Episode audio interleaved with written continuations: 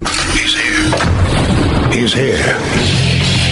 Now, broadcasting from, from the underground command post, deep in the bowels of a hidden bunker, somewhere under the brick and steel of a nondescript building, we've once again made contact with our leader, Mark Levin.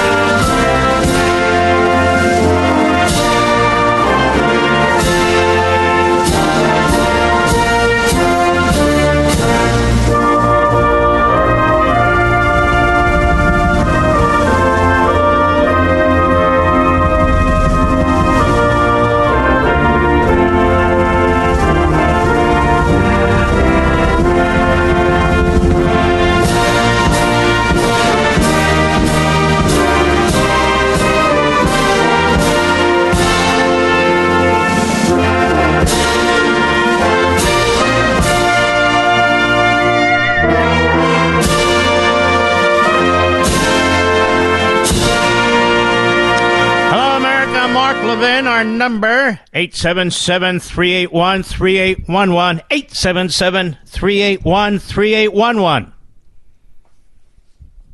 Over at Hot Air. Somebody named Allahpundit. Liz Cheney hints we're building a case that Trump committed a federal crime on January 6th.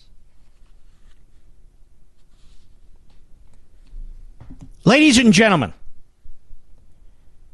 the United States House of Representatives,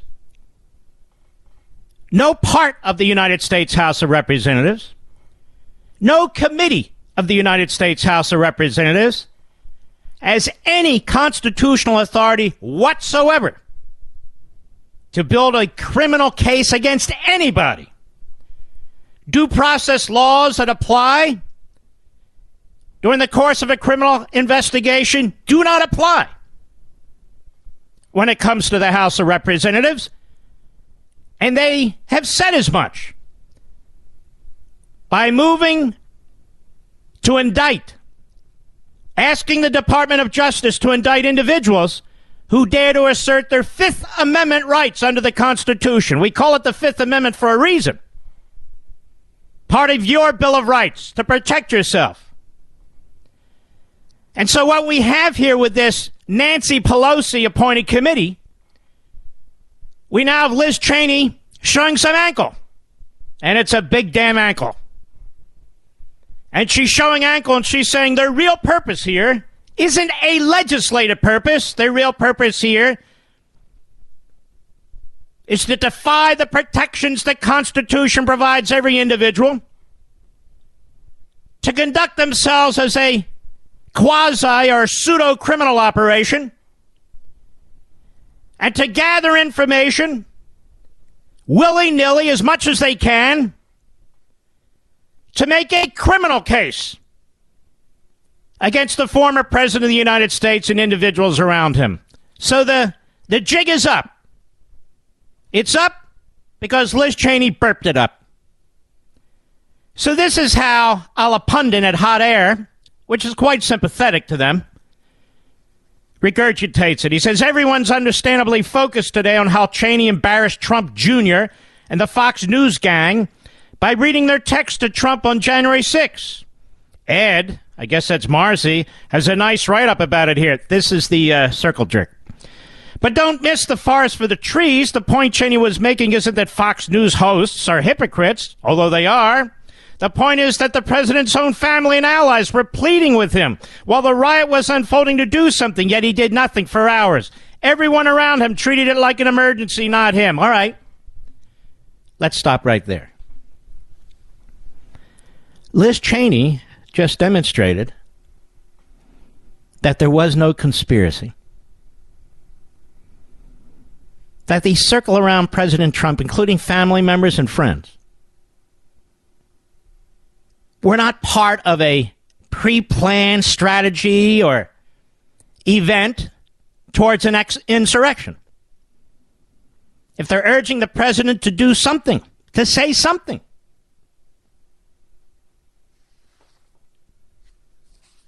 Now, here's the issue.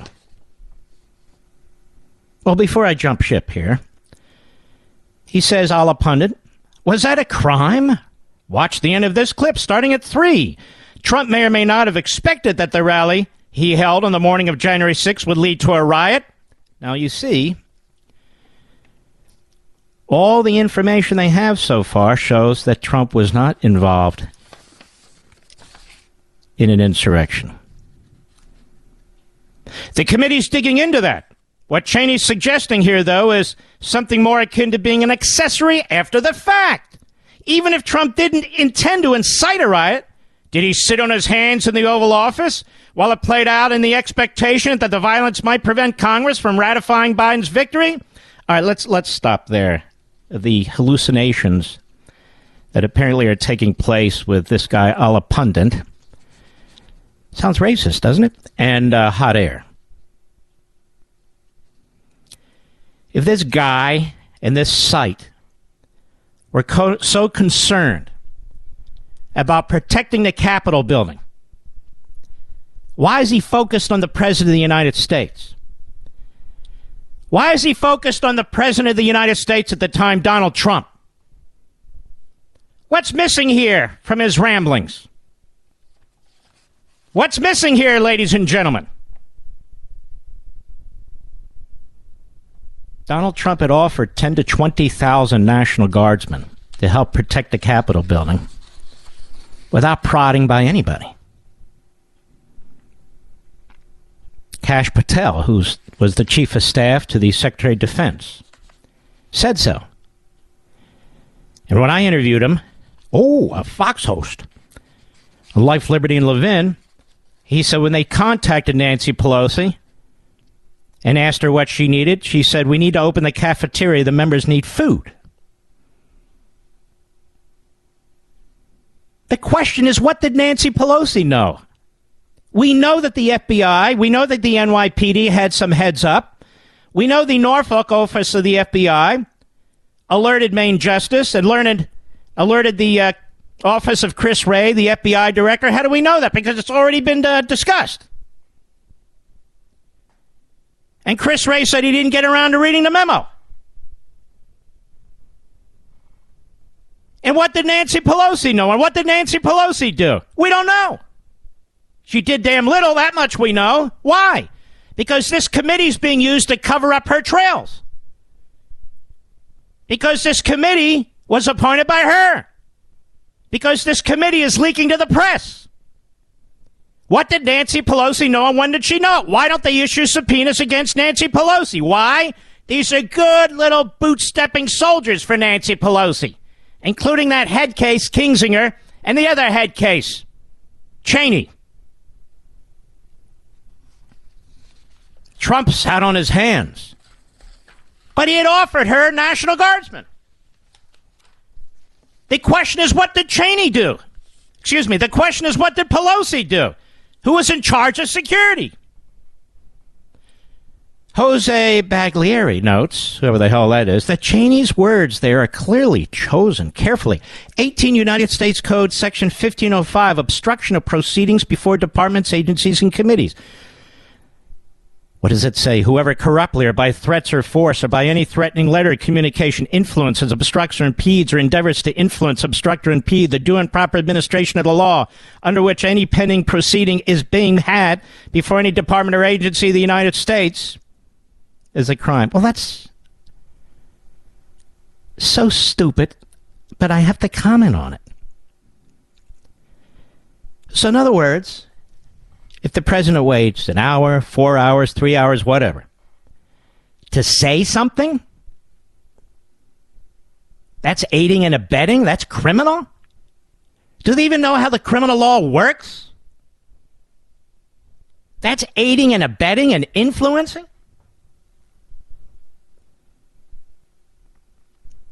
Where were the National Guardsmen? One of the strategists listed in the PowerPoint on how to overturn the election that was found in Mark Meadows' emails involved creating a delay in the certification process so that legal paper ballots at the state level could be vetted and counted. So, is that a crime too? Trump might have been sitting in his office watching the riot on television, mulling those possibilities. So, he'd offered the National Guard. What the hell else is he supposed to do? If the mob prevented Congress from acting, and if violence spread, if and if, and what if this, and how about that? He could have used that as an excuse to declare, to declare what? But he didn't. He didn't do any of that. That's why the committee is so focused on Meadows' text, so this guy must be getting leaks. And others' communications from the White House that day. They're looking for evidence that Trump supported the riot after it began in hopes of disrupting the certification of Biden's win. And as I say, they're also looking for evidence that he had an inkling beforehand of what might happen. He offered the National Guard, clown. How come that's not in your piece? His tweets from the evening of January 5 as supporters gather for the next day's rally mention the size of the expected crowd and how they won't take it anymore and won't stand for a landslide election victory to be stolen. Uh, you need a lot more than that to incite an insurrection, genius. Or you'd be putting a crime tape around the, uh, the DNC. You'd be putting a crime tape around every news organization in America with their speculations. And you know what's amazing here? They have nothing on Trump. Well, we're looking. Oh, so look all you want. You have nothing on Trump. You have everything on Hillary Clinton. You have everything on the FBI. You have everything on Obama Biden administration. You have everything on them. What they did during and after the 2016 election. You have two people indicted, and many more should be indicted. You got fingerprints and DNA all over the place. But here, what if? What if? What if? His infamous tweets from the afternoon of January 6th while the insurrection was happening. Now, you can tell this guy's a clown because he uses the same word. While the insurrection was happening, suggest indifference at best and encouragement at worst. Indifference at best, encouragement at worst. Now, let me ask you about this encouragement thing. Let's say he says to an aide, I, I'll speculate. I think this is encouraging. So what? So what? Did he communicate that to the crowd? Did he tell the crowd to charge the Capitol building at every opportunity? He was talking to the crowd. No, he did the opposite. He told them to be peaceful. So why are we looking at texts and emails and everything? Why is a Nancy Pelosi 9 to 0 committee where she picks all the members in violation of House longstanding rules?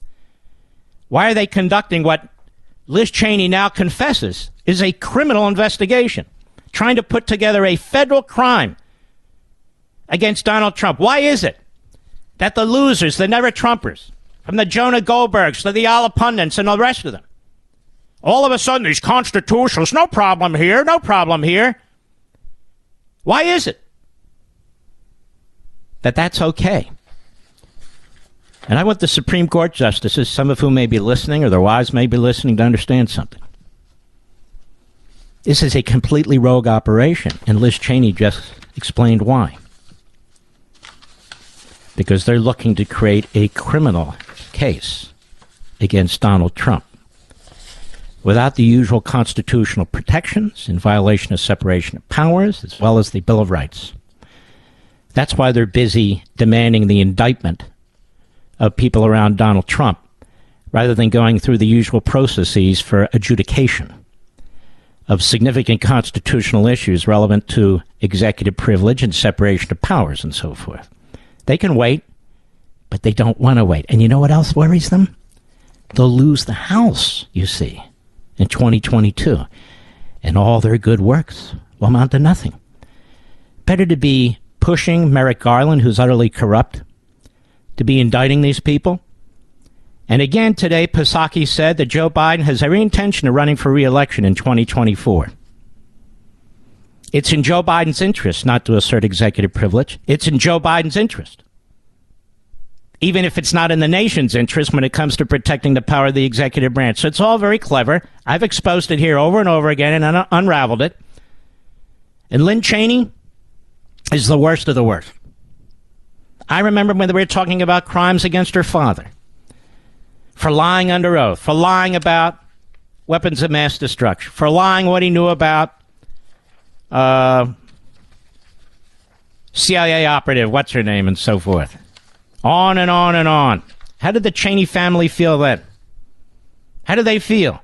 Ben Shapiro tweeted, just to get this straight, apparently even Fox News host plus Don Jr. was texting Mark Meadows to tell Trump to talk down the rioters, and this somehow demonstrates a coordinated conspiracy to overthrow the government springing in Fox News and its ilk. Here's Goldberg. Haven't seen that argument, though I'm sure someone's saying it. In other words, he's a real sarcastic put down artist, and he has no reason to be. For me, the relevance of the text is that it shows all of those people have been shamefully shilling for Trump from January 7 onward by downplaying and dismissing what they knew on 1 6 as awful. Every one of those hosts condemned what took place on January 6th. Every damn one of them. Why don't you point that out, Jonah? What's the problem? Maybe that's why you're not at Fox anymore. Maybe you should go to CNN. I'll be right back. Mark Levin.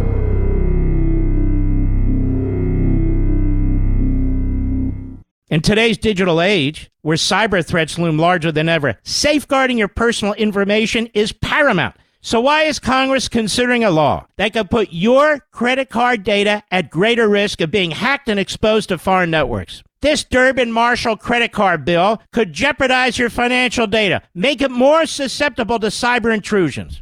It's a controversial bill that proposes a shift in billions of dollars worth of consumer transactions to payment networks that lack the robust security measures consumers rely on. Who could possibly want that? Well, the answer woke corporate megastores seeking to inflate their multi billion dollar profit margins. The Durbin Marshall credit card bill will undermine our safe and convenient payment systems and endanger your data security. It's time to take a stand. Visit electronicpaymentscoalition.org. Make your voice heard. Tell your senators to oppose the radical Durbin Marshall credit card bill, paid for by the Electronic Payments Coalition.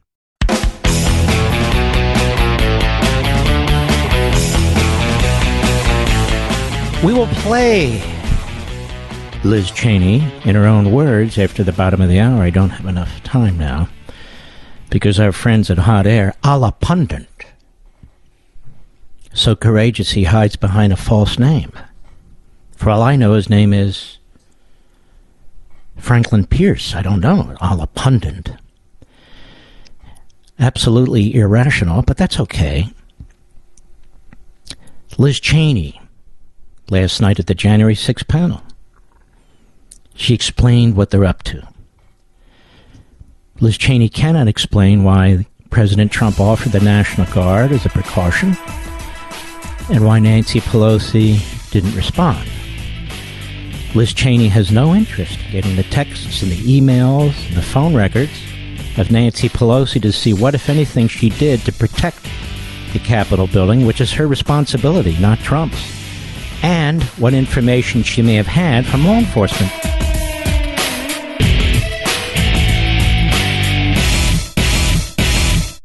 This is Liberty's 911 hotline. The Mark Levin Show. Call him now at 877 381 3811. Stick with me, folks. Stick with me. Back to Lizzie. Lizzie Cheney. She's not fighting with her sister anymore. No. No. She's trying to destroy Trump and the people around him. And they're trying to use criminal processes to do it with the help of the corrupt Attorney General of the United States, who goes after parents at school board meetings. But Liz Cheney's given up the uh, given up the monkey. Isn't that what they say? Given up the uh, whatever it is. She gave it up. At the January 6th panel last night, Cut 21, go. But hours passed without necessary action by the president. These non privileged texts like what? are. Like what? Send in the military? Use the Insurrection Act? But he was told by his generals, ex generals. You better not use the Insurrection Act against citizens who are burning down our cities, who are attacking. The, no, no, no, no, no. You better not. Who do you think you are, Hitler? What do you think you are there, pal? He's not in charge of the Metropolitan Police. He's not in charge of the Capitol Police. The Capitol Police, I believe, Nancy is in charge of the Capitol Police. The mayor of Washington's in charge of the Metropolitan Police. The president's in charge of the National Guard. He had offered them the National Guard. And this is a big gap that this committee won't look into. And National Guard presence. Go ahead. Evidence of President Trump's supreme dereliction of duty during those 187 minutes. What is the point? of this investigation. Since Comrade Cheney has already reached a result, it was Trump's fault. Trump. What did Pelosi do during those 187 minutes, ladies and gentlemen? Who did she call? Did she call Donald Trump to get the National Guard in there? What did she do exactly, ladies and gentlemen? What did Pelosi do to protect her members and protect the Capitol building? It's not about if Trump had done that and Trump didn't do this. And what did Pelosi do? She's the Speaker of the House. She's the number three in line for President of the United States. She's been around as long as the idiot in the White House, Biden. What did she do to prepare? What information did she have? The FBI had information. Why didn't Christopher Wray read the memo that was on his desk provided by the Norfolk office? Why? In fact, where was Pelosi the day before this event? We would like to see her texts, her emails. We would like to know who she spoke to on her phone records. We want to see the information that the Speaker of the House, in charge of securing the Capitol building, was doing her job to make sure for legislative purposes and so future speakers can know how to conduct themselves. What's wrong with that? Liz Cheney's talking about a supreme dereliction of duty by the President of the United States who doesn't even run the Capitol. Now Lynn wants him to send in the Marines. Send in the damn Marines. Protect. Portland, go to hell. Minneapolis, go to hell. Seattle, go to hell. Lafayette Park, church burning, attacks on the White House, go to hell. Don't use that Insurrection Act, Trump. No, no, no, no, says Kelly, says Mattis, says Milley, and Rudolph and the rest of the. No, no, no, don't use the Insurrection. What is this? The media. Don't use the Insurrection Act. Don't bring in the military. No. But we want to know what Donald Trump did during those 187 minutes. His supreme dereliction of duty. Says the idiot from Wyoming. The useful idiot from Wyoming. Go ahead. And Mr. Meadows' testimony will bear on another key question before this committee. Did Donald Trump, through action or inaction, corruptly seek to obstruct or impede Congress's official proceedings to count electoral votes? What does that mean? If he said to the vice president, you should not count those, you should send those back to the state of Pennsylvania, wherever there's a controversy, you shouldn't count those. I have constitutional advisors that tell me you shouldn't count those? What is that? Is that a crime? What does that have to do with the riot and insurrection? Nothing. Nothing. Did Donald did Donald Trump through action or inaction? Oh, that's great. That's like I think Liz has a subconscious racist problem. No, I don't. Ah, it's subconscious. Inaction. What has Liz done for people of color? Nothing. Well, inaction. She's a racist. Did Donald Trump, through action or inaction, corruptly seek to obstruct or impede Congress's official proceedings to count electoral votes? He's perfectly free to say to the vice president what so many Democrats had argued on the floor of the Congress in a joint session in 2016 to deny him the presidency, in 2000 to deny George W. Bush the presidency. Fact, they went all the way to the Supreme Court to try and deny George Bush, W. Bush, with the presidency. What's W stand for again? Anybody? Oh, Walker, excuse me. Of course. Yes, yes, of course, Walker.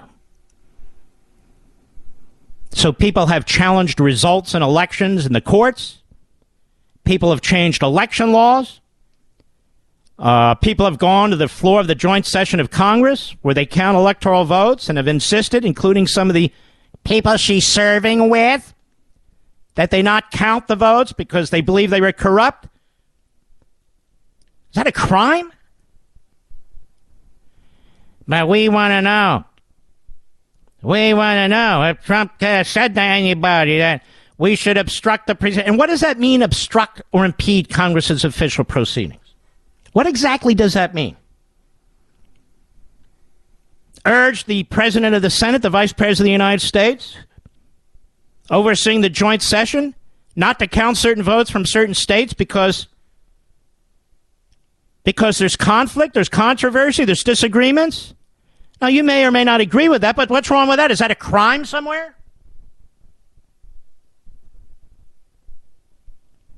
No, I don't think so.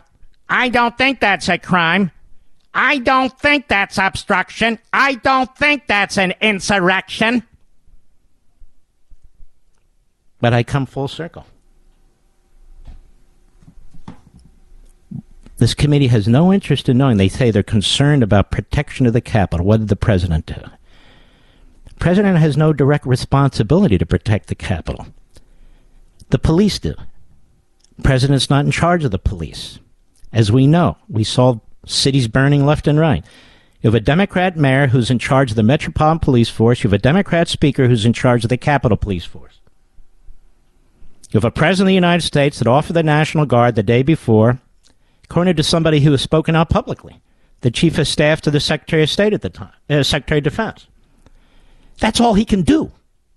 His hands were tied all through the riots. That's all he can do. But he should have used the Insurrection Act. But he was told he better not ever use the Insurrection Act, even though other presidents have. Many presidents have. He, singularly, was not free to do so.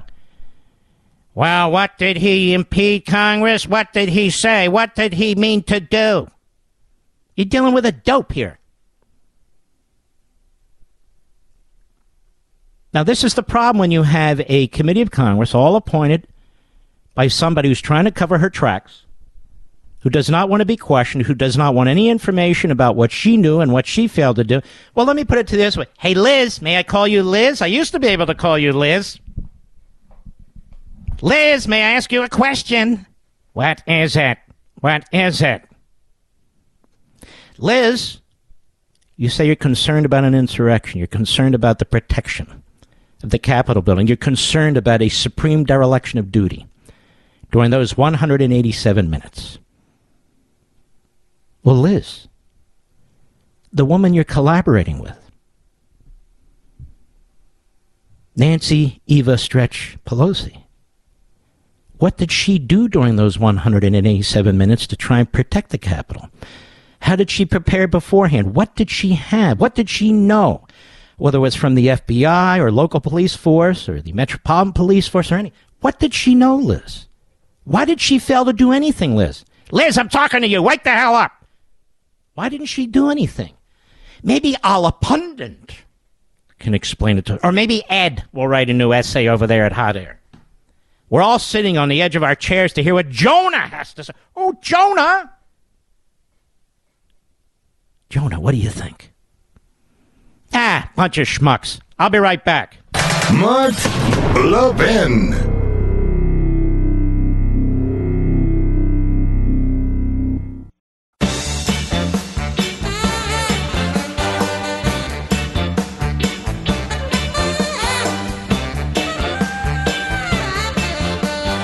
Noticed all these legal analysts have talked about how Trump was going to be indicted, indicted, indicted? Notice it never happened? How come they don't resign out of humiliation? Instead, they get promoted. And they keep writing. These are navel gazers, pretty much. They're impressed with their own writing.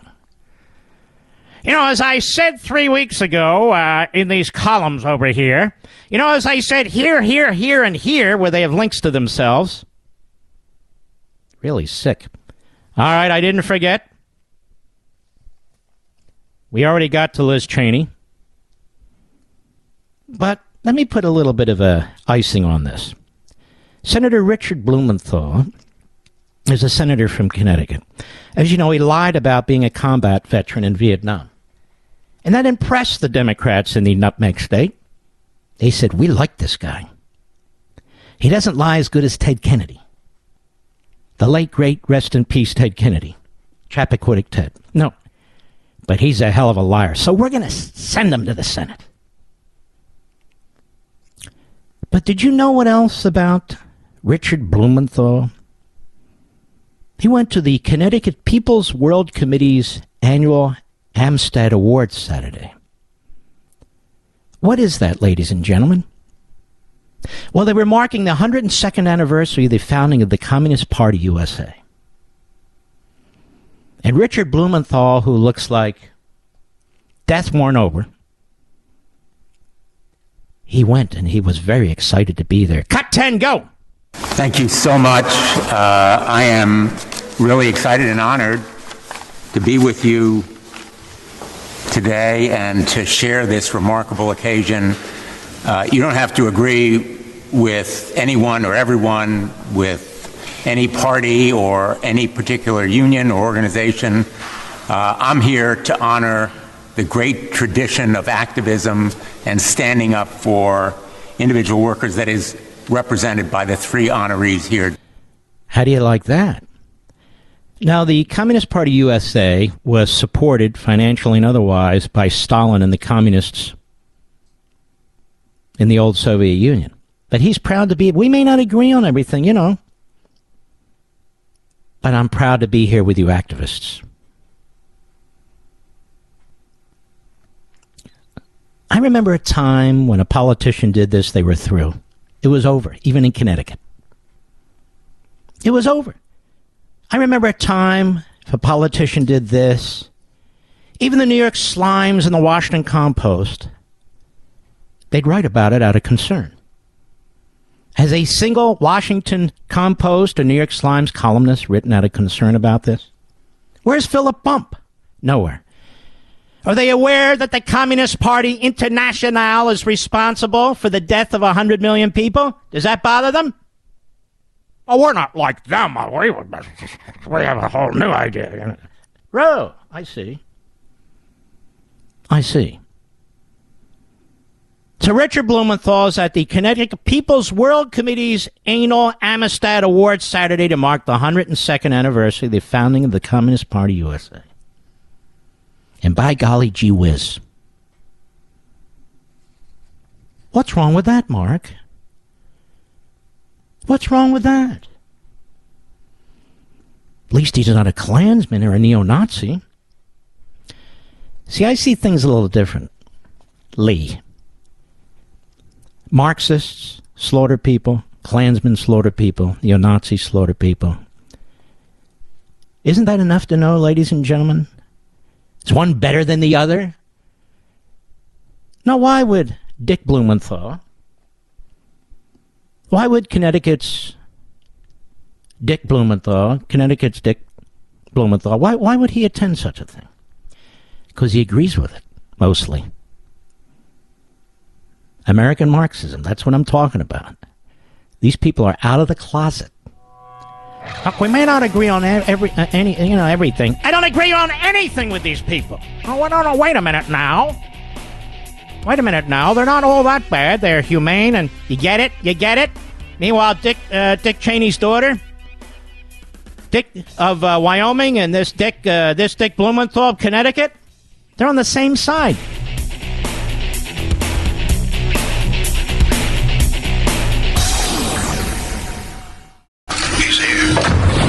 Is here. Now, broadcasting from, the underground command post, deep in the bowels of a hidden bunker, somewhere under the brick and steel of a nondescript building, we've once again made contact with our leader, Mark Levin. Hello, America. Mark Levin here. We got a lot of ground to cover. Our number, 877-381-3811. 877-381-3811. Barak Ravid. Now, most Americans have no idea what a Barak Ravid is. Barak Ravid? Is he related to Barack Obama? No, no. I don't think so. Ravid. Is that his real name? Yes, it is. Barak Ravid. Well, who is he? Well, those of you who've listened to this program before, I try not to mention him too much. But I did mention him the other day, and apparently it upset him greatly. See, he's a Tweety Bird. He's out there on Twitter. Apparently, he's a stalker. What do I know? He's an Israeli propagandist for the hard left, who, in my view, my personal view, is constantly undermining his nation's national security, is, is a mouthpiece, as in America, with our phony reporters for reprobates, malcontents, and miscreants. If that's your mental attitude, such as it is, you shouldn't be a reporter or journalist. You should be a homeless person with a soapbox, screaming at the top of your lungs. But that's what qualifies for so called reporters in Israel and America these days. Not all, but too many. And so he writes me. Now, I'm not on Twitter, so a bunch of people send this to me.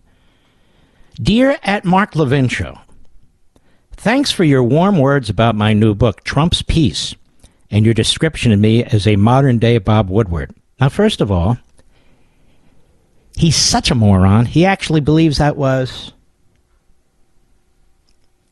a that that that was a positive thing I was saying about it.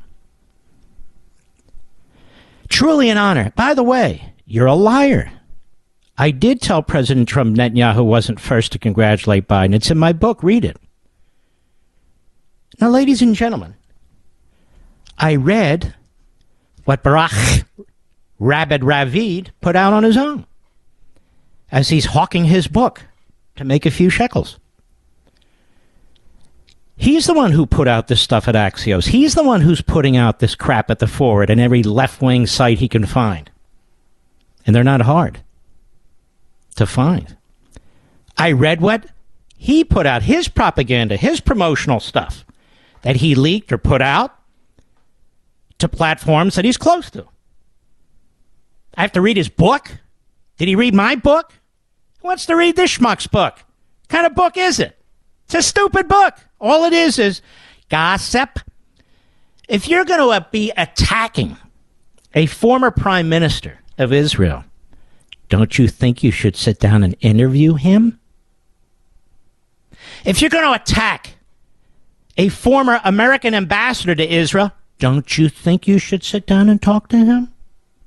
If you're going to attack a former ambassador to the United States from Israel, don't you think you should talk to him? And I should read this Putz's book? Basically, Barak Lavid, if that is his name, is a stenographer.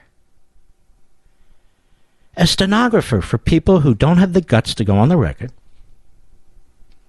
who are trying to destroy the relationship between the United States and the State of Israel. Because he's an ideologue for the hard left. Because he's a hate on for Netanyahu. See, we have people like that here, they have people like that there. So, if that is your name, I read what you put out. If you thought the rest of it should have been put out. Why didn't you put it out? I wouldn't spend one second of my time reading your crap. Because you're destroying journalism in two countries Israel and the United States. Why do you think you contribute to Axios? Everybody knows what Axios is. And everybody who knows of you, all seven people, know you're a putz. And so now you're hawking a book. But your book isn't historically accurate. You didn't speak to all the people. You're not a scholar. You're not a historian. Apparently, you don't know how to write a book, let alone a column. Now, let me help you out. I don't know if you went to journalism school over there in Israel. I don't know what you did. But let me explain something to you. If that is your name. If you're going to write a book that claims to be a historical or scholarly explanation of what took place between President Trump and Netanyahu and the administrations and the Abraham Accords, you should try and gather what we call in America facts. Now, one of the ways, if that is your name, that we collect facts is to talk to the people who are the senior players. I mean, we're not talking about low level bureaucrats at the Department of Education in Israel. No, no, no. We're talking about the Prime Minister of the State of Israel. Perhaps one of the greatest leaders the world has known in modern times. We're talking about Ron Dermer. I believe he's one of the longest ambassadors to the United States from Israel. And you're talking about David Friedman a very close friend of President Trump's, and a very successful ambassador from the United States to Israel. Did it occur to you when you're gathering facts to talk about Trump's peace that you might talk to them? Read the book. Read the book. No. Do your job, you putz. Now, the fact is, the fact is that you're not a reliable teller of the truth. It's just a fact. You're a radical ideologue. You cross dress as a journalist. But you're not a journalist. You're a radical ideologue. I've gone through some of your stuff. It's poisonous, it's cancerous. You're aiding and abetting your enemy. Your country, you may not know this, if that is your name is surrounded by enemies. Surrounded by enemies. Your country might be facing a war with one of them. So, next time when you decide to write a book, try to gather, as I said, what we call the facts. Try to interview all the principals. Or you're just a phony fraud. That's all. So, no, I'm not going to read your book. Nobody's going to read your book in the United States. Nobody cares about you in the United States. As I told you once before, you're a small fish in a small pond. You're a minnow. You're a minnow. I refer to Chris Christie as a sperm whale. That's a sperm whale. You're a minnow. Nobody here gives a damn about Florida, if that is your name. And in Israel, I don't know personally, uh, I'm sure you're viewed as you should be viewed as a fraud. Now, all that said, I remember once that Rak, Barak, Ravid, he's on social media a lot. He's very, very busy, you know. And he, uh, he wondered why I was so interested in the elections in Israel. I mean, after all, I'm an American. And by recollection, I seem to remember writing, um, number one, I'm a Jew, so that's where my ancient ancestors are from. You don't own the place. Number two, the United States is invested in Israel in many ways, including with resources and sharing of intelligence. And number three, we have something called here free speech. So it's not just left to putzes, schmucks, and other individuals who cross dress as journalists. We can all participate. That's what we do here in America. Barak Ravid. Now, as for your book, you can shove your book. I don't care about your book. But I do care about the fact that you are aiding and abetting the destruction of the state of Israel, in my humble opinion, and the relationship with the United States. That you're trying to character assassinate one of the great Israeli Jewish prime ministers, Netanyahu. I understand he's not a socialist. I mean, I understand he's not gold in my ear. Oh, I'm sorry. He's not gold in my ear. Oh, I'm sorry. Of course, she had no faults. And what you've done, thanks to somebody in the inner circle, or some bodies in the inner circle, I assume the inner circle's around the president because you got the Mar-a-Lago, is you've also damaged my president. But that was your goal, wasn't it? That was your goal. I don't know how you wake up every morning. I really don't. I don't know how you look in the mirror.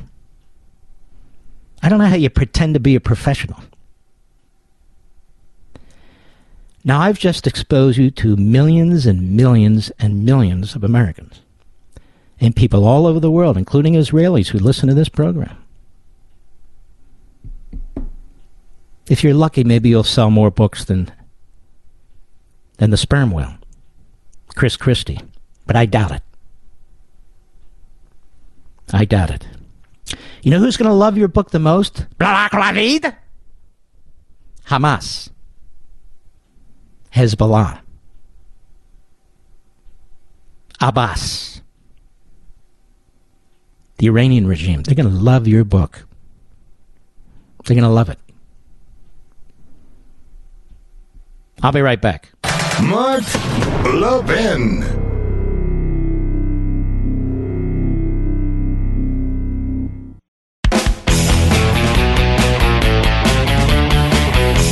Now, just to complete our world travels here, ladies and gentlemen, it's a fantastic piece by Caroline Glick. Caroline Glick is a brilliant person.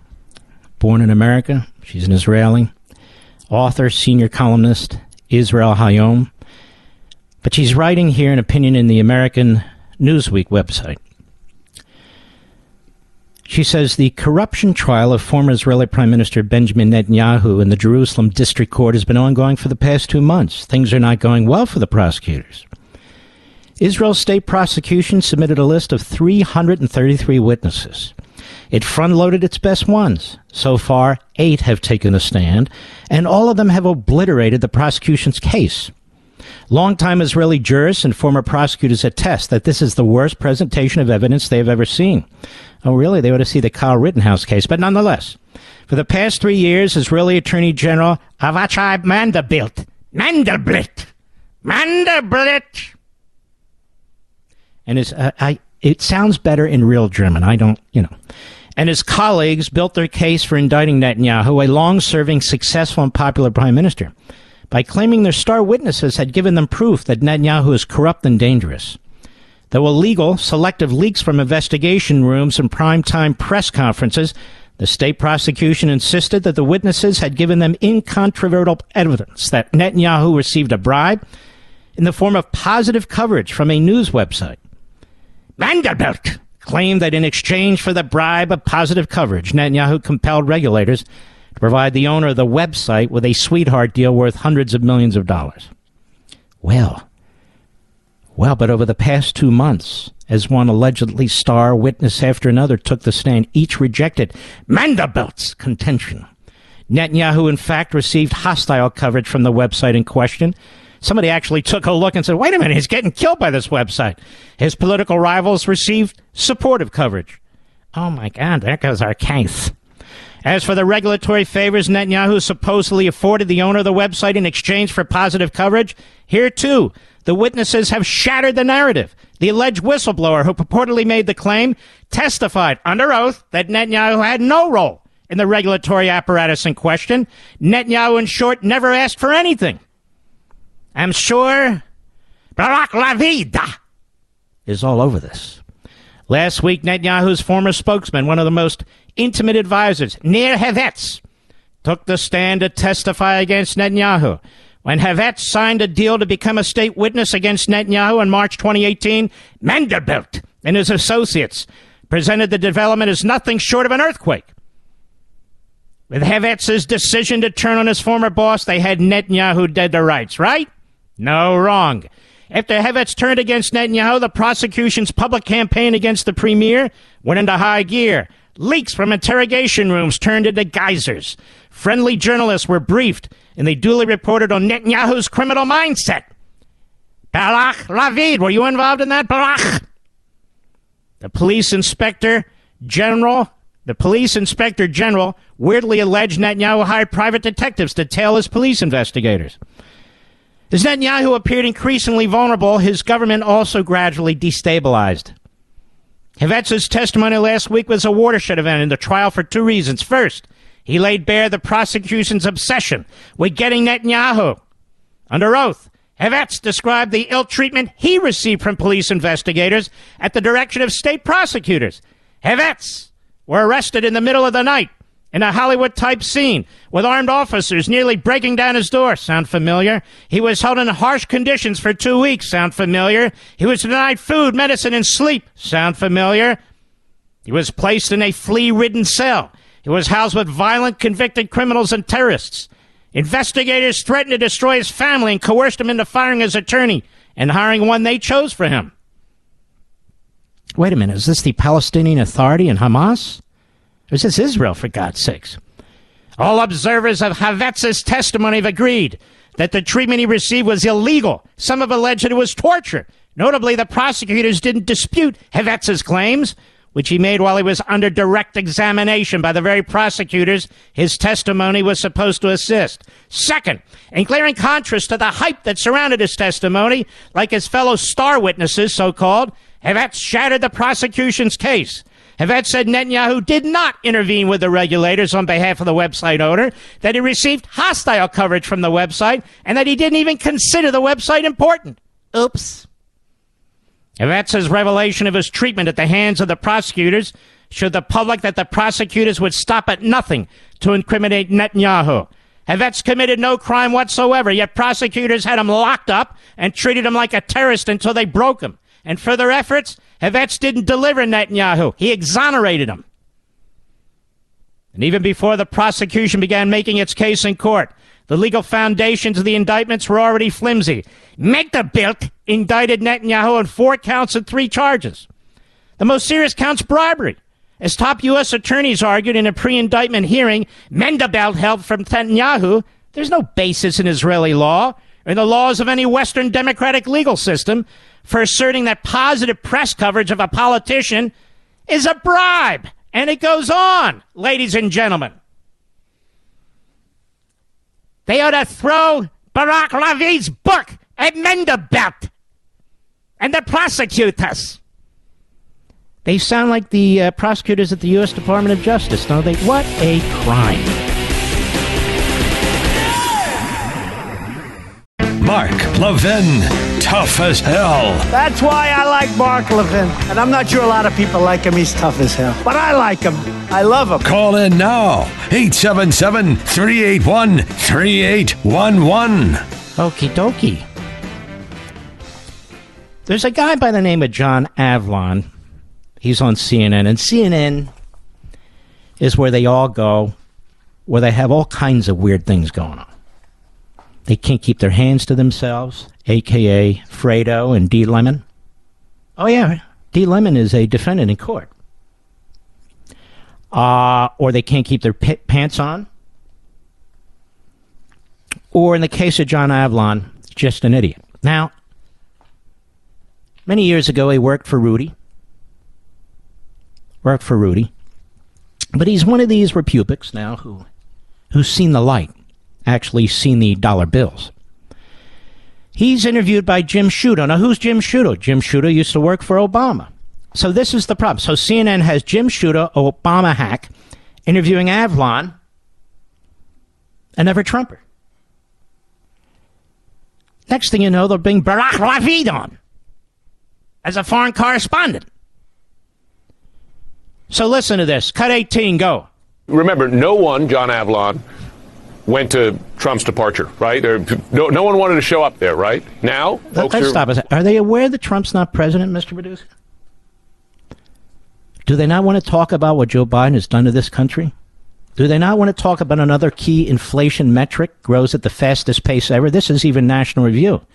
The producer price index jumped 9.6% in November compared to the same month last year, the highest ever recorded. The highest ever recorded. They don't want to talk about the wholesale price index. They don't want to talk about the PPI increase. They don't want to talk about any of that. Why isn't John Avalon on the border reporting on what's going on down there? Johnny, Johnny, Johnny Avalon. Wasn't that a cartoon like a Saturday kid? What was that cartoon? Oh, Jonny Quest. Remember Jonny Quest with the big hair? We got Johnny Avlon here. Anyway, so uh, go ahead. Mar-a-Lago, they, they need his endorsement. Uh, is the fact, the sad fact, that for a portion of this country, that January 6th has been rewritten already, Soviet style. Ah, there's an Obama-ite, Soviet style. They must listen to this program. They can't help it. Nobody can help it. Friend and foe alike. Friend and foe alike. They can't help it. Even Barak Ravid listens to me. But there is Jim Sciutto. You have to be careful when you say his name because you easily could slur the words and wind up being banned from radio. Jim Sciutto. Sciutto. Sciutto. What does uh, Johnny Avalon have to say? Go ahead. Well, Fox has been engaged in the Soviet-style rewriting of history around January 6th from almost uh, the, the, the, the, evening of the attack, despite their anchors knowing better, as we've this seen. This is why CNN has no ratings. They're all watching Fox, apparently. Johnny Avlon, apparently, is watching Fox. I don't know of a single host on Fox who did not condemn the attack on that building. Not one. But I know of many hosts on the Constipated News Network and MSLSD who did not condemn the rioters, Black Lives Matter, or even Antifa. The American people aren't stupid. Johnny, Johnny Avlon. American people aren't stupid. And this guy, Sh- uh, Sciutto, and they put a question mark at the end. Is the fact, the sad fact, that for a portion of this country, the January 6th has been rewritten already? Soviet style, huh? What, what, what do you think of that? Oh, absolutely, says the Obama-ite to the never Trump. Oh, that's exactly right, you know. Go ahead. Chastise even further. Ah, shut up, you idiot. Now we move to Joey. Jupiter and Tequesta's own Joey Scarborough, and the love of his life this time, Mika Brzezinski, of the famous Brzezinski High Wire Act. Yes, the high wire. Haven't you seen the Brzezinskis? Oh, well known in Austria. Austria! The High Wire Act. Joe Scarborough. I'll take a good look at Joe. I say this for a reason because I am very sharp about appearances, and I and I look at Joe Scarborough, and I am telling you that he is the banjo playing inbred kid on the bridge in Deliverance. I'm telling you that's him. The bulbous nose, the oversized head, hair like Woody the Woodpecker. Cut 19, go. But again, these texts are so revealing because it shows from the people that know him the most that those rioters, they were doing that for Donald Trump's benefit. They were following mm-hmm. Donald Trump's orders to go up to the Okay, Capitol. they were following Donald Trump's orders, Mr. Lawyer? Now let's see. Where were the orders? Let's see them. MSNBC, you're supposed to be a news organization. Everyone knows you're not, at least not for this country. Let's see the orders. He said, go up to the Capitol. He told them to be peaceful. Democrats do this all the time, and they're not peaceful. When federal law enforcement tries to protect a federal courthouse in Portland, what does Nancy, Eva, Stretch Pelosi say? Ooh, stormtroopers, stormtroopers, stormtroopers. Followed by Jim, uh, what's his ass, Clyburn stormtroopers. They're stormtroopers. Go ahead. And those Fox News hosts, those members of Congress, Kevin McCarthy, they all knew it, and it's now exposed Well, to the really world. You really have not a stick, but like a a redwood up your ass, don't you? Excuse my French, ladies and gentlemen. Don't you, Scarborough? Your your hate for Trump. You really sound and sideways, may I say, sound like such an ignoramus. You really do. I mean, normally you do, but particularly here. And those uh, Fox News hosts, uh, what kind of what kind of accent is that? Those uh, members of Congress, uh, Kevin McCarthy, they all knew it, and it's now exposed to the world. What's exposed to the world? Other than Jeffrey Toobin. What's exposed to the world, moron? Hmm. It's Fox's problem, you see. They keep attacking Trump and Fox. They think this is where they're going to get ratings. We can't wait to turn into Joe Scarborough or tune into him and, and Mika Blazinski and listen to their pearls of wisdom. The two Ed McMahons there. And then they bring in this guy Geist. Like, what is his role? I remember his father was on like the CBS morning Sunday morning show or something. What what does he contribute? What's his first name? Geist? What Bill Geist? What what is his name? Willie Geist? Willie? I won't go there, Willie. I won't go there, Willie. No. No. No way, Willie. Does Willie Geist know Dick Blumenthal, do you think, Mr. Producer? Are they on the first name, name basis? Do they yell across the room, Mr. Producer? Hi, Willie. Hi, Dick. How are you? I think they do. I think they know each other very, very well, intimately. Now, here's Don Lemon on the CNN. Uh, CNN. You know it's amazing? You got all this sex and weird crap going off on CNN, and you know Fox had this for a period of time and stuff. But they they went after Ailes, they went after Fox. Jeff Motherzucker, he's like he doesn't exist. Like he doesn't exist. By the way, while I'm at it, burning bridge after bridge, Mr. Producer. Does that guy not look like his face was a dartboard or what? Or what? Hey, look, that's the way it is. Jeff Motherzucker. So here's D. Lemon, who's been sued for doing gross things to another person, another man. Cut 20, go. Why, why does Jen Psaki even continue to call on Fox in the briefing room? And I mean, they're very, they've been very courteous and I should say, you know, kind because. Remember, these are the people who circled the wagon when Jim Acosta was accosting the President of the United States, disrupting a presidential press conference, not asking questions, interfering with other reporters, and everybody's circling the whole, the whole media. Hey, CNN. Now, meanwhile, they have like five CNN clowns in there.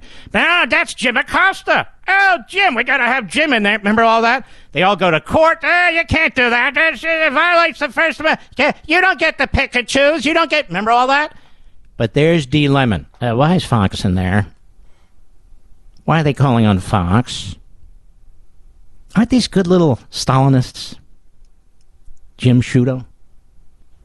Why, why, why don't they get rid of Fox? They have Fox in there? A little bit Fox there. You got uh, little Dick uh, Blumenthal there from uh, Connecticut. He's, uh, he's parting with the communists, uh, Communist USA Connecticut version. That's okay. Oh, that's fine. You've got uh, Tlaib and uh, Omar, two racist, bigot anti Semites, not to mention AOC, or as we affectionately call her, Ayach. That's the Yiddish. Uh, and uh, the problem, though, is Fox, you see. These are the same people who want to destroy talk radio, remember? We can't have these different views. George won't like it. Who's George? George Soros. He won't like it. He's spending an enormous amount of money to control the Democrat Party, to destroy our cities, to usurp the media. This man is very, you know, he has an investment in us. Right, Johnny Avalon? Hey, Johnny! Right, Johnny? Go ahead. Network is promoting BS and lies about what is actually happening. in Russia the collusion. Critical race theory. Go ahead. Helping to inspire. And Ah, incite- shut up, you idiot. With your three viewers, even they can't stand you. They watch it because they want to come up with stupid human jokes. I'll be right back. Mark Levin.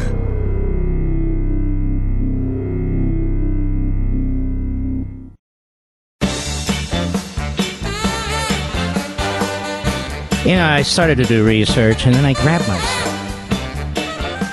I said, Self, stop grabbing yourself. But anyway, I said, uh, Johnny Avalon, story after story of Russia collusion and Trump, how they're circling and getting him nearly. The guy's a fraud. He's a phony. How he was Putin's handmaiden. We don't get that from uh, from our boy Johnny uh, when it comes to, uh, of course, Biden. So he's a fraud and a phony. And by the way, there's this rumor around, and I want to uh, to explain that it's not true, Mr. Producer. You know those toilets? What are they called, Johnny? What are they called? Those? Look at you guys. You don't even know what I'm talking about. Johns, right? Porta Johns. Porta Johns. Rumor has it they're named after Johnny Avalon. But I told people that's not true because they're much older than Johnny. But they keep insisting the porta potties are named after this guy. No, it's not possible. I mean, I understand the confusion. I understand the mindset. When you think of a porta potty, you think naturally Johnny Avalon. But I'm trying to point out one has nothing to do with the other. Nothing. Although I do get the symmetry. I really do. Well, ladies and gentlemen, I know we were all shocked to hear that Chris Christie, a.k.a. the Cape Cod Orca, a.k.a. the sperm whale, a.k.a. the future of the Republican Party.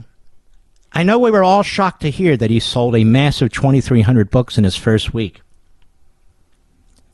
while he was doing burlesque on one news platform after another. It wasn't very pretty, but there he was. And the understanding is that he did that because there's free food in the green room. Nonetheless, we are uh, reaching a milestone here with American Marxism. We are 7,000 sales short of 1.2 million. Barack Levine! Did you hear that? 7,000 sales short. Right now, probably about 2,000 sales short. I want to strongly encourage you to participate in this movement. Many of you are, many of you have. What's the movement? Reading? Well, that's a good movement, but no, that's not what I'm talking about. Pushing our message, exposing the enemy. This is the biggest book of the year. It was just confirmed to me by my publisher. It's the biggest adult book of the year, fiction, nonfiction. Nobody's even close. That's because of you. And Amazon has decided to subsidize anybody who wishes to purchase the book. All of you, maybe you have family and friends, others who you think should be reading this book, now's the time to strike. I, I'm not messing around. Now's the time to strike. Go to Amazon.com right now, write in American Marxism. It is 50% off. It is $14. $14. And delivery tomorrow. Perfect. Perfect for Christmas.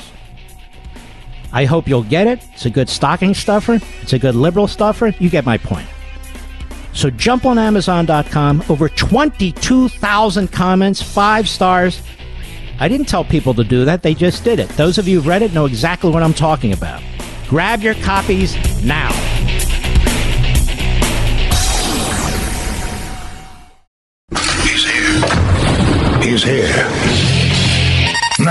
Broadcasting from, from the underground command post, deep in the bowels of a hidden bunker, somewhere under the brick and steel of a nondescript building, we've once again made contact with our leader, Mark Levin. Hello, America. Mark Levin here. Our number 877 381 3811. 877 381 3811. Hello, Barack. I cleared my throat.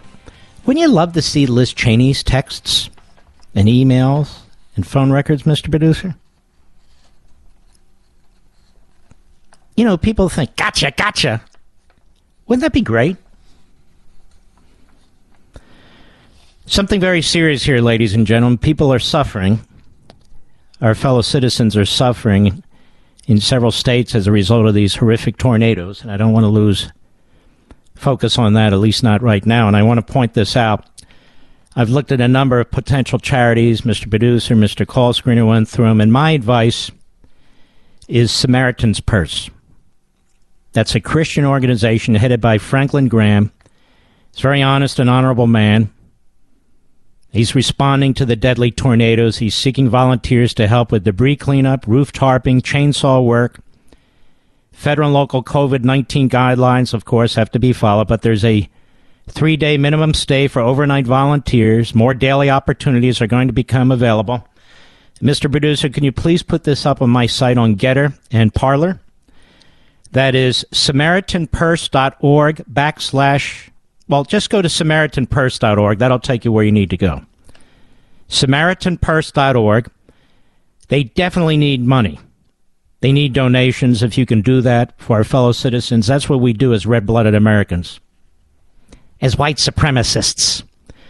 But we don't really care the race of our fellow citizens. They're hurting and they need help. And I want to encourage Black Lives Matter to contribute to this cause. I want to encourage Antifa, CNN, MSNBC, the New York Times, the Washington Post. I want to encourage the NBA and LeBron James. I want to encourage the hosts at ESPN. I want to encourage the corporatists all around America, Nike. How about it? Lend a hand. You can donate too, you know. It's called SamaritansPurse.org. SamaritansPurse.org. Franklin Graham's organization. He does fantastic work. S A M A R I T A N S P U R S E dot org. Let's help out our fellow citizens, all of them, because that's what we do. Because we're a great country. Most of us aren't shaking down businesses or killing each other at fast food restaurants and all the rest of it. Most of us do care about each other. Most of us do have a heart and soul. But not all of us, unfortunately. Not all of us. This is from the Constipated News Network business side. As a recent wave of mob led store robberies has put retailers, mail operators, and communities on edge, one popular shopping center is keeping an unusual security measure in place through the holiday season. The Grove, a famous open air shopping complex in LA, has added a high coil fence barrier. We used to call this barbed wire at the property's entrances and exits. Management added the tangled tape coil fencing, which is made from a custom aluminum and steel mesh ahead of Thanksgiving weekend. The fencing is installed nightly after the mall closes and removed before it reopens. It's just one of the security measures the complex put in place. After a rash of November smash and grab robberies at high end stores in San Francisco, LA, Philly, New York, on and on and on. Looks like a war zone. What these American Marxist Democrat bastards have done to us is unbelievable in a couple of years. Looting, arson, murder, mayhem. Police forces are understaffed. Resources are lacking. If you dare to use your Second Amendment right, you're just protecting property. It's just property. You can't shoot somebody over property. Sure as hell can in many states. But listen to them. No cops, no guns, mayhem in the streets. These people hate your guts. who preach this stuff. They get protection. They have prosecutors who will defend them, the Soros prosecutors. This is really uh, an abomination. These are like termites eating at the foundation of this country. Termites. Unbelievable. Now you see it, people feel it, people know what's going on. It's a terrible, terrible thing. And the Democrat Party is responsible for bail reform. Oh, yes, bail reform, because otherwise it's racist. Since when is convicting and putting violent criminals in prison racist? Since when is that racist? Well, it's a it, the representation. I don't care about the representation. Give me the example, the specific case, which actually more. You say it's systemic. These systemic cases where this is taking place, you can't, and you won't. You can and you won't. Because it's obvious. Jen Psaki was asked about this today, and she took a pass, didn't she, Mr. Producer? Can't find the clip. It's here somewhere, but it doesn't matter. Take my word for it. We're not going to blame the Democrats. Don't you know Joe Biden has proposed more federal spending for police officers? What's wrong with you? He supports the cops. Oh, really? In the middle of the riots, he couldn't get an answer out of the guy. Couldn't get an answer. Busy eating his oatmeal. Leave me alone. I like the raisins and the brown sugar. Cut 12. The great Peter Doocy, a.k.a. The Deuce, and Pasaki. Go. When you say that we've seen an increase in crime over the course of the pandemic, there are a range of reasons for that. Would you consider one of the reasons in the range prosecutors who are cutting people who are accused of many criminal offenses loose too quickly? I, again, I am not, as I as I wasn't yesterday, going to give an assessment for every. Uh, Listen, I'm very consistent in my gibberish. Very, very consistent in my gibberish. As I said yesterday, I'm not going to say today what I wouldn't say yesterday. Please understand. I'm not going to give an assessment in each case what's going on here. No, I'm not going to give an assessment. Only when it comes to vaccinations, then I give assessments. Otherwise, I'm not giving an assessment.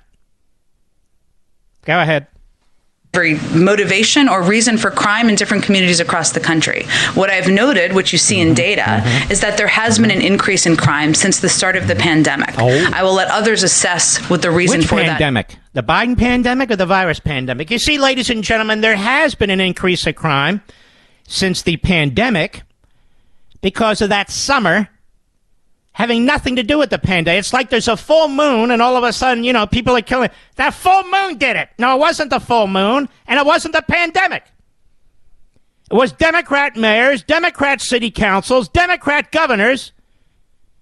The riots took off.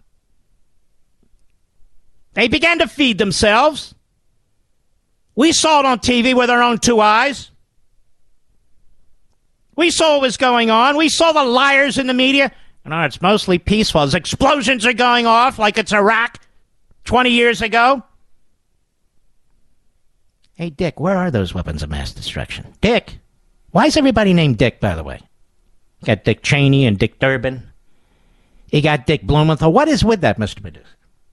I mean, your name's Richard. You're called Rich. Mr. Callscreen is Richard. We call him Richie. My buddy WPHT, Richie Z. We don't go around calling you guys, hey, Dick. Uh, anyway, uh, you get the point. And we have a senator named Angus. Did you know this, Mr. Angus. We have a senator named after a kind of cow. Angus King. Sounds like a ranch from Maine. Anyway, go ahead.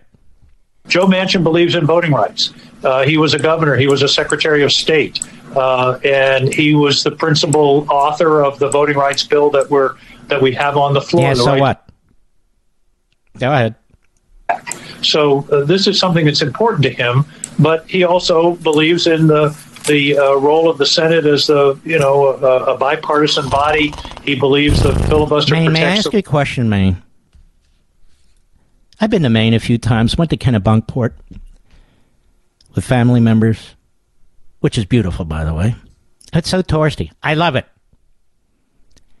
And I don't even eat lobster. I don't even eat lobster.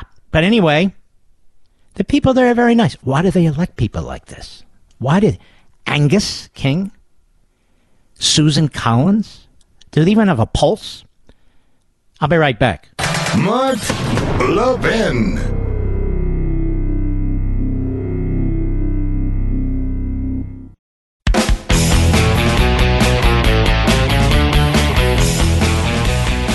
It's a pleasure to have the Attorney General of the great state of Arizona with us, Mark Brnovich. You know, Mark, I always have trouble pronouncing your first name. It's an unbelievable. Just the way it's spelled, Mark, just like yours, M A R K, right? How you doing, buddy? I'm doing great, great one. How are you doing? I'm doing great. You've been very, very busy trying to save this nation and your state. Tell us about some of this litigation. It's very important. Well, as you know, when we've talked about, we have multiple lawsuits going on because the Biden administration, uh, their pop, their policies are not only unpopular, they're unconstitutional, and so we've sued over the vaccine mandates for federal workers and federal contractors. We have an ongoing lawsuit, but a judge in Georgia just granted a nationwide injunction, so federal contractors are not going to be forced to comply. As a result of our lawsuit against the OSHA rules, which are clearly unconstitutional, you know, those rules now have been stayed, and the Biden administration says they will not enforce them. But trust but verify. We'll see what the Biden administration does. They move the goalposts all the time, as you know. And we also um, filed a lawsuit, and we got a nationwide injunction regarding healthcare workers and the mandate that uh, people that uh, healthcare workers that get Medicaid money or any federal dollars have to get the vaccine. Clearly unconstitutional. That's been put on hold as well. So that's all the vaccine mandate, legal, unconstitutional lawsuits we're involved in. And we also obviously have lawsuits related to the border and what the Biden administration is doing to essentially uh, not only abolish ICE, but abolish our southern border.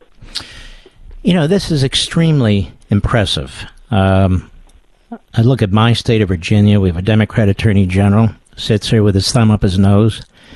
Uh, and you even have a Republican attorneys general. Most of them are trying to do the right thing, but they're not nearly as aggressive or ubiquitous as you are. How do you view your job as attorney general? I always tell folks, Mark, that I am the people's lawyer. My job is to represent the hardworking taxpayers of the state, and obviously the things we're doing has an impact on this entire country. And as you know, I'm a first generation American, and you know every tin horn dictator in the former Soviet Union had constitutions, but they were merely words on paper. Mm-hmm. Our constitution has to mean something, and the president is not a king, he's not a dictator, and he can't unilaterally ignore the law, ignore the constitution, and essentially have an unprecedented power grab. As you know, the left and the Democratic enablers in the U.S. Senate, they are trying to basically socialize the economy, nationalize the election, and they're trying to essentially, you know, decriminalize everything that's going on on our border. And you mentioned Virginia. But you know the reality is is what's happening at the border with the cartels seizing operational control, a record amount of not only people coming into this country illegally, more than 2 million this year. We mm-hmm. also know a record amount of fentanyl is coming into this country. And I know as a prosecutor, as the, a former gang prosecutor, that the price of fentanyl is falling, the price of methamphetamine is falling. And so this is going to have a cost on all of us, not just here in Arizona, not just in Texas, the border states, but drugs are flooding into this country. The cartels have seized operational control. And as a result of that, our sons, daughters, nieces, nephews, people you know are going to die. And there's also going to be a huge cost in fiscally and financially as a result of these failed policies. When crime goes up in our inner cities, crime goes up in the neighborhoods, and we have all these social costs associated with increased drug use and overdose deaths. It's absolutely heartbreaking. And when I see data, Mark, like uh, Pima County, second largest county in Arizona, fentanyl and opioid overdoses are now the number one cause of death for people that are 19 and younger. I mean, think about that. It's not car accidents, it's not COVID or whatever. It's drug overdoses, and that is a direct result of Joe Biden and Cartel Kelly allowing the cartels to flood drugs into our country. So this may be in Arizona's backyard, but it is coming to Virginia's front doorstep and Michigan's front doorstep and other states' front doorstep very soon. Let's talk about this guy Kelly. You want to be the Republican nominee for the Senate. I've endorsed you enthusiastically.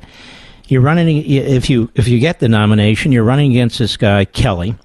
I never hear about this guy. Is he uh, is he in the witness protection program? I mean, is he uh, representing the people of Arizona? He doesn't seem to be speaking out about issues that affect the people of Arizona. Well, first of all, Mark, I appreciate the endorsement, and I will win. I will win because when we have principled candidates that can articulate and defend our values, we win. As you, as you may know, or maybe your listeners know, I got more votes than Sinema McSally, even though I had people like Tom Steyer spending millions attacking me. And it's because I went out and made the case that when you have a government to give you everything, it can take everything away. When we don't believe in the rule of law, if we don't have law and order, when our communities aren't safe, uh, people want someone in office that represents them. And Mark Kelly has been MIA. He seems more concerned about you know pleasing uh, Chuck Schumer and the Democrats in Senate leadership. He votes with them 99% of the time that he does about hardworking Arizonans. And I think that's because you know maybe he's not from here. Maybe he doesn't understand that we believe in the First Amendment and the Second Amendment. We believe in securing our borders. We don't want to nationalize our elections and socialize our economy. And so when he votes for bills that'll dramatically increase the power and scope of the federal government, that'll take away hardworking tax dollars and you know these infrastructure bills or these COVID bills, which we've also sued over the COVID bill that says states can't cut taxes. It's not only unconstitutional; it's head scratching, Mark, because you sit there and you say to yourself, who is Mark Kelly representing? So I guess when he's not busy hiding out in his basement or maybe in outer space or whatever, he is, you know, representing the interests yeah. of Chuck Schumer and the far left at AOC. And that just doesn't fly in Arizona. Where is he from originally? Well, I, state? Uh, outer space, but I mean, I know that he was a, he was a Texan at one point. I mean, really? I think he was he was he was you know registered to vote in Texas until very recently. And so, look, the thing about you know Arizona is is that we we have a long tradition. You know, Barry Goldwater, folks that are you know straight shooters that'll tell you what they think, why they believe it, and those are the kind of people that win in Arizona. It doesn't mean you always have to agree with someone, but if you are a principled conservative, those are the mm-hmm. folks that get elected because people want someone in office that are not going to represent Washington D.C. values. They're going to represent Arizona values. And as I said, whether that comes to protecting our gun rights, and you know we've been the leader on that in many of the cases at the Supreme Court, whether it's protecting the most vulnerable, or you know securing our border, pushing back against unconstitutional vaccine mandates. My goodness, someone's got to do it, and yeah. it, it affects, as I said, not only Arizona, but it affects the entire country. All right, Mark, you have you really do have a fantastic record. You really do for Arizona and the country. If people want to help you and support your campaign, where do they go? BrnoForAZ.com, B R N O F O R A Z.com. Thank you very much, great one. All right, brother. Take care. Thanks. He's a good man. He's a good man, Arizona. We'll be right back.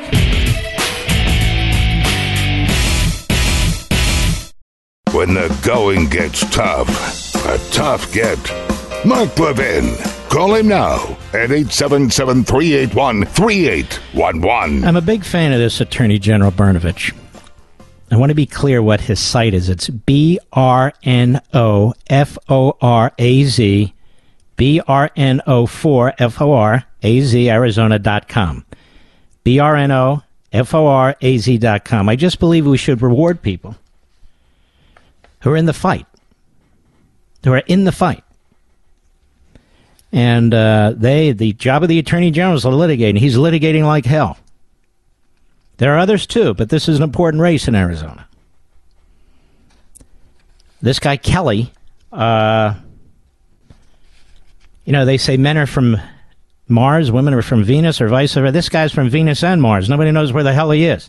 But he's basically a lapdog uh, for Schumer. Arizona needs better than this. Arizonans don't even hear from this guy.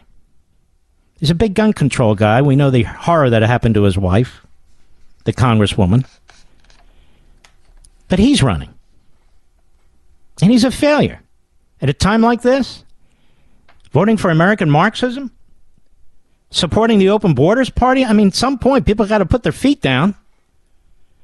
And I think you'll see more and more Hispanics, more and more moderate Democrats as well as Republicans, and you have seen it, you saw in Virginia, you saw in New Jersey, you're going to say, okay, look, these people are nuts, nuts. And then you have people like uh, Gasheimer, Gasheimer Schmidt, Bergen County, New Jersey. Little fellow waddles around here and there. Took out a great congressman. Pretends he's a moderate. In what way? He's down the line with Pelosi. No, no, you don't understand. I'm on the committee to get things done. And we are a whole bunch of moderates. They vote in lockstep. They vote for Nancy Pelosi to be the speaker. They vote for Steny Hoyer to be the number two. James Clyburn to be the number three. Has anybody heard Goshheimer Schmidt in Bergen County take on Omar Tlaib? Have you? Well, we, the, the group of We Can Do group, the group of moderates, there's nothing moderate about these people. They're frauds. Gottheimer. Is that it? Gottheimer. It's with all the German names today. Uh, not that there's anything wrong with that. Please understand. well, things do happen. And of course, as the Republicans are insurrectionists, as the Republicans want to destroy democracy, as the Republicans support a dictator, there's the Democrats. Daily Wire, Jim Clyburn says Democrats will get around the filibuster to pass progressive voting expansion. In other words, to destroy our voting system. We'll get around that filibuster. Always violating the rules. Just the news North Carolina governor vetoes bill blocking private funding of elections. So the North Carolina governor is fronting for Zuckerberg because they liked the way he corrupted elections. But no, no, no, you don't understand. It's the insurrection. White House repeats Breitbart Joe Biden running in 2024 as Hillary Clinton raises his profile. Hillary, lower your profile. Halloween is over. Lower your profile. Now everyone knows Joe Biden's not running again. Not running again. Um, I mean, we to have a new constitutional amendment. We really should which is if you don't know where the toilet is, you can't run for president. Now, here's the thing. The point is, this is a very good argument now with the court, among others. Joe Biden is running in 2024. He wants to destroy Donald Trump. That's why he's not asserting executive privilege. But he shouldn't be able to permanently destroy separation of powers. No president should be able to do that when it comes to executive privilege. You know, in the old days, I used to write these briefs. Did you know that, Mr. Producer? Oh, yeah. Oh, yeah. Washington Examiner, Congress will hike debt limit by 2.5 trillion to extend borrowing past midterm elections. Trillion here, trillion there. If they do that, it'll be well over $6 trillion in addition to a $6 trillion budget. So they will spend close to $13 trillion in one year. But don't worry about that. Because Jen Psaki, Talk about white privilege. There's white, Mr. Producer. Do you agree with me? There's white privilege and then there's white, if you get my drift. But Psaki says, what's the problem? Don't worry about it. Cut five, go. Quick follow up on the debt limit. Mm-hmm. What do you say to Americans who see this as yet another example of Congress kicking the can down the road? Uh, well, I would say that uh, in what way? I'm not sure who who is saying that. It until 2023, but it's going to come up again right after the midterms. What do you say to people who say we're just going to be having the same conversation a little bit over a year from now? I, am not sure what American person is saying that or is concerned about the debt limit, but maybe there's some. Hello. I, hey, hey. My best Jerry Lewis voice. I am. I'm concerned about the debt, dummy. Me over here. You see, people yet born don't have a voice in this government. Children don't have a voice in this government. Teenagers don't have a voice in this government. So why not destroy their futures? Steal from their wealth yet created. Ensure that they are slaves to the state, to the central government. I'm not sure what person, because it's all freebies right now. Yes, spend, spend, America, spend away. You have inflation, spend more. According to the Democrats, that's not inflationary. It'll help us fight inflation, print more money. Are these people insane? Answer yes. Then when things go south, what do they do? More government. When they fail, they succeed. Never seen anything like this. But there's more. Washington Examiner. By the way, Washington Times, if you ever expect me to do a story in the Washington Times, you got to allow me to actually print it out on my printer. Have you noticed that, Mr. Producer? I'm not gonna. I'm, uh, I'm not gonna do it. I mean, it's too much work. Man, press this button, and now I get. Now I gotta subscribe to this. I gotta make it easy. Your competition makes it easy. The Washington Examiner. Washington Examiner, White House cries fake news on Congressional Budget Office scores showing higher costs for spending bill.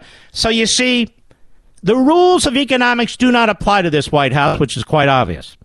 Congressional Budget Office is asked to realistically look at what the Democrats are going to do by extending these programs from year to year. Hey, that's a fake score.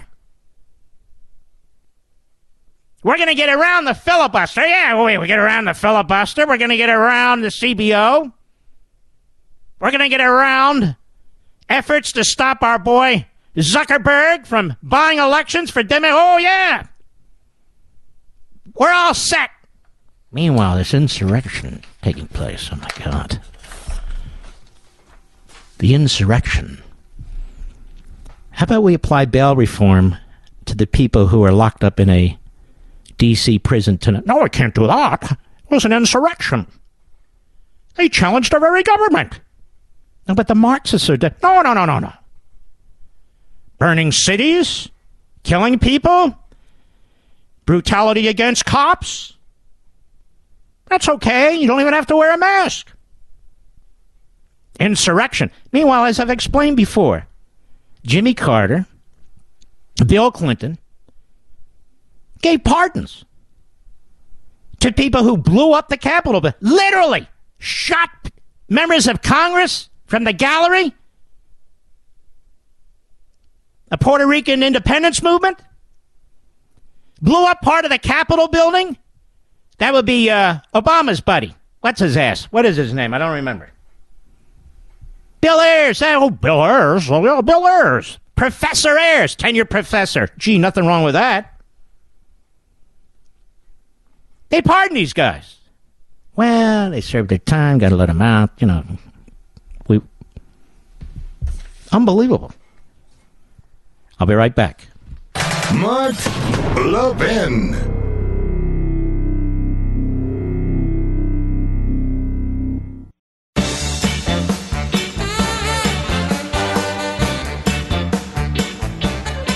My last day on radio this year is this Thursday.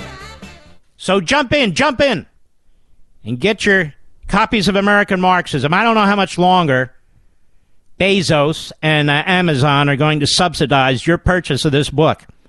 But the more the merrier. I hope they cut it to 70% off. It's 50% off. The number one book of 2021. And I'm now told we're about a thousand sales shy of 1.2 million. Hello. And I want to thank all the book award organizations for all the awards, Mr. Producer, they're throwing at me left and right. Not one my goodness. I want to thank all the people who put those phony lists together, the top 10 books of the year. I'm not on them. See, here's the truth I'm hated. I'm hated by all these people. That's why I love it. All right, let's go to Iran. In Golden, Colorado, XM Satellite. Iran, how are you, my friend? Yes, speaker forever, hold yourself. All right, let's go to Eli. Eli in Canada, XM Satellite, where they used to be free. How are you? You, Mark. I'm yes, sir. Good you are. So, about Barak Ravid, you know, he used to work for a right wing radio, but then you can't work in the media unless you are actually in the left. Mm-hmm. He also was uh, always insisting on saying the West occupied bank instead mm-hmm. of saying Judea and Samaria. Mm-hmm. This is what America, uh, Israel has to deal with on a daily basis. Yeah, these, these of, are. Uh, why doesn't he go live in Ramallah if he loves it so much? it's a good question. But why doesn't he go to parts of Hebron? He, why, why doesn't he do that? Because it's like in America. They're all really, really liberal and giving and peaceniks and everything else because they're protected by people who are smarter and stronger than they are. The the problem is that the whole media is left. They are ta taking this country almost 70 years back. And you know what? The people in America need to understand, and this is hard to believe the media in Israel is worse than the media in America. I mean, they are nuts. They are nuts. And Barak Lavid, is that his real name, by the way? Yes, Barak Ravid is his name, yes. That's his real name, okay. I thought it might be like Eddie Fisher, Stu Goldberg, but you're telling me it's Barak Ravin. All right, I got it. Ladies and gentlemen, God bless each and every one of you. Thank you, all you heroes out there. And I'll see you tomorrow. Be well.